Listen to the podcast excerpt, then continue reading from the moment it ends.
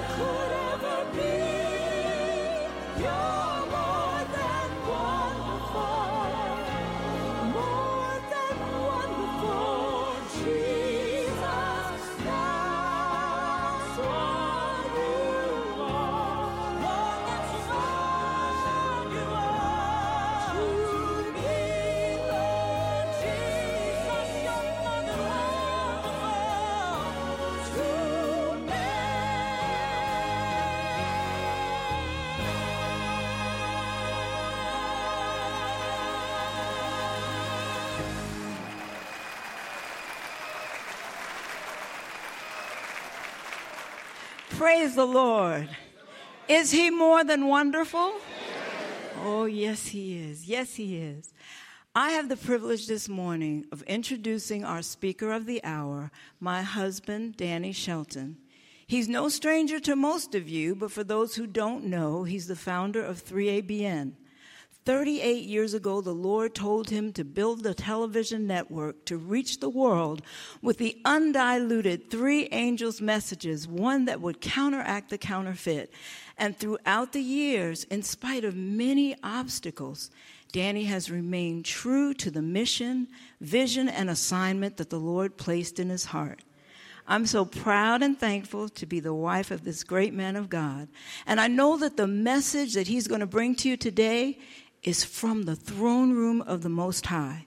So after the meditation selection that's going to be brought to you by our daughter Melody Shelton Firestone, the next voice that you will hear will be that of my dear husband Danny Shelton. Hear ye him.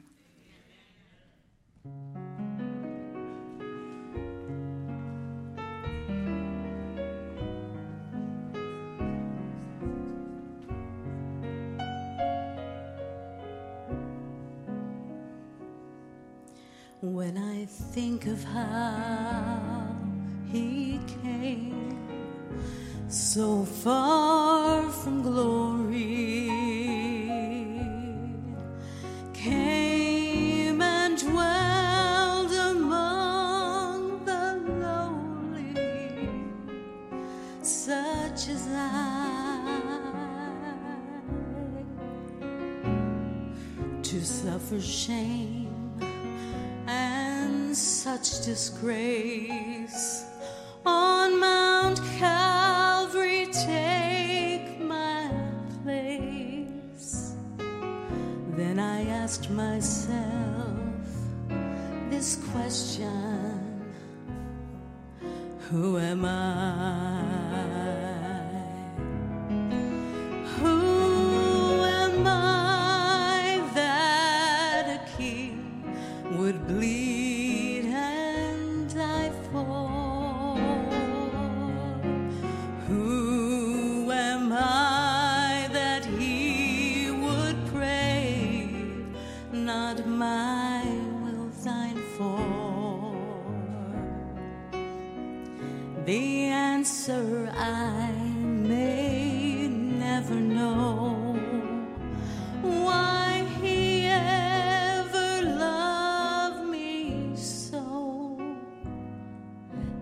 An old rugged cross he would go. For who am I? when I'm reminded of his words, I'll leave you never. Just be true, I'll give to you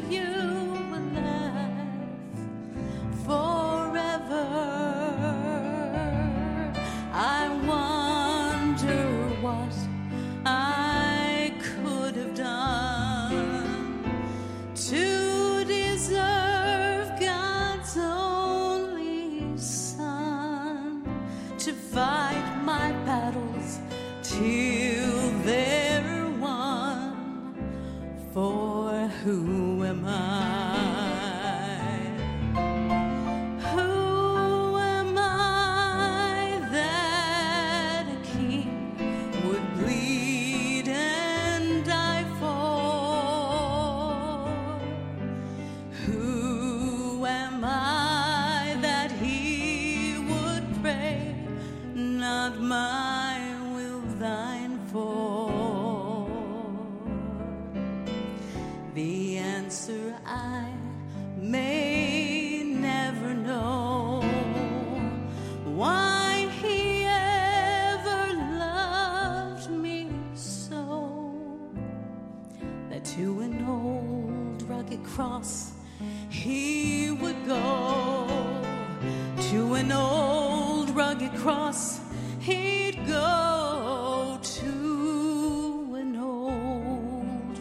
Cross he would go.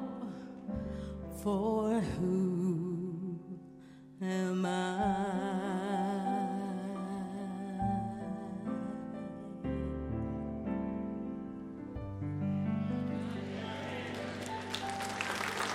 Amen. Thank you, Melody. That's my little baby. Right? Some of you laugh, but any of you got kids and you're a little older, and no matter what age they are, they're still your baby, right?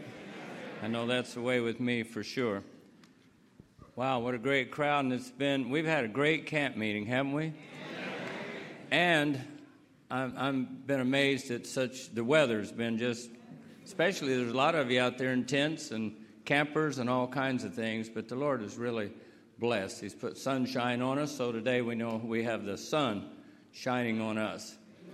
So I don't know about you, but for me, I, I, now a lot of you know I've been traveling and speaking to people, sometimes thousands of people, um, for many, many years. And I just get up and wing services. Maybe it's not the best to tell you that in advance. I usually don't really do much. I do praying, but I don't do much planning. And the reason is because every time I plan something, it seems like the Lord changes it. So I say, why bother? Lord, you just take over. So now, when it comes to camp meetings and the church service, I get a little nervous. And I didn't think I ever got nervous. My dad said to me once, Son, don't you ever get nervous? I said, No, am I supposed to? I was just a kid. He said, I don't think you got sense enough to get nervous. You know. He said, I, I don't I don't think Dan's all there, he said. So anyway, so but when we started 3ABN, we had a, so many, you know, what am I going to say went from what I have to leave out because God's performed so many miracles in spite of us. It's just been an incredible journey that we've been on for all of these years. When I see all of you here in our world audience, I'll be talking to you today straight. There's a camera back there, so we'll be including our audience at home. But what a privilege to serve the Lord in the closing moments of Earth's history. I mean, it's amazing. The fact that you all would come here to 3ABN is just, and spend this time with us, we're very, very thankful. So, what I'm going to do today, they've already prayed for me. Yvonne gave me a great introduction. Thank you, honey, and uh, for that. But uh, Melody, I, I, thank you so much for your music. She has, uh, they have eight, uh, eight children, so we've got eight grandchildren, and now I have a great grandson. Name, all names is Danny, right? so I finally got a name after me, Danny Lee, baby Danny, and uh, what a blessing that he has been. Well, I'm going to get started. I have to tell you today is not one of those where I'm just winging it. There's so much important information, I got to get it out, and I have to do it in such a hurry that to get through because time will be my enemy here today. So I've made a lot of notes, and I'm glad I got my iPad and everything else I can get to help me make sure I don't get off track. So, with that said, the enemy's been fighting this tremendously, as Yvonne will uh, testify. My iPad, when I'm making all these notes, it just does what it wants to. And so, I mean, it would erase stuff, things I wanted to type, it won't type. It just freezes up. It's a fairly new iPad. And it doesn't do that for anything else I'm doing, just this sermon. So Yvonne prayed that away. She literally prayed that away. So I said, Praise the Lord. So this morning, well, the last two days in my left eye, I was getting an eye infection. Now, I don't know why. And so it got bad and actually was bothering my vision. So you say, well, that's not bad. You got your right eye. The problem is, I'm legally blind in my right eye, right? Since I'm three years old. So there you go. Anyway, that's not making excuses. I'm thankful that God is in control. I figured either the Lord or the devil doesn't want me up here, and if it were God, I wouldn't be here, right? So it's got to be the devil. So, hey, we want to stand up and butt heads with him, right? All right, you all ready for us to get serious now and get started on this? Okay, I'm going to tell you straight up today that I'm not bringing an offensive, now listen to the word, an offensive sermon today. This is the defensive sermon. Now, I didn't say offensive, I said offensive. So for the athletes, I think you understand me, and I'm talking to the folks at home too here. I think you understand what I'm talking about. Now, for the rest of you, this means I'm not targeting anybody today. Doesn't mean I won't offend anyone. I'm praying not so. Praying the Holy Spirit will help each one of us to keep our eyes on Jesus and be listening for what God has for us to, to hear today. So, all I'm doing is defending the Word of God from an attack by the devil and his angels. So, listen closely, please. If the devil would mind his own business and stay out of church, there'd be no need for this sermon. You get what we're doing today? I'm not attacking anybody, I'm defending the church of God. We have to stand up against the wiles of the devil, am I right? But in fact, the devil's found an opening big enough for, uh, my dad used to say, a jackrabbit to jump through. Now, that's a country term. All right, as part of the Christian community, we're called to arms to fight a cancer that can only be stopped with truth, which is, of course, Jesus Christ. Now, here's a quick example.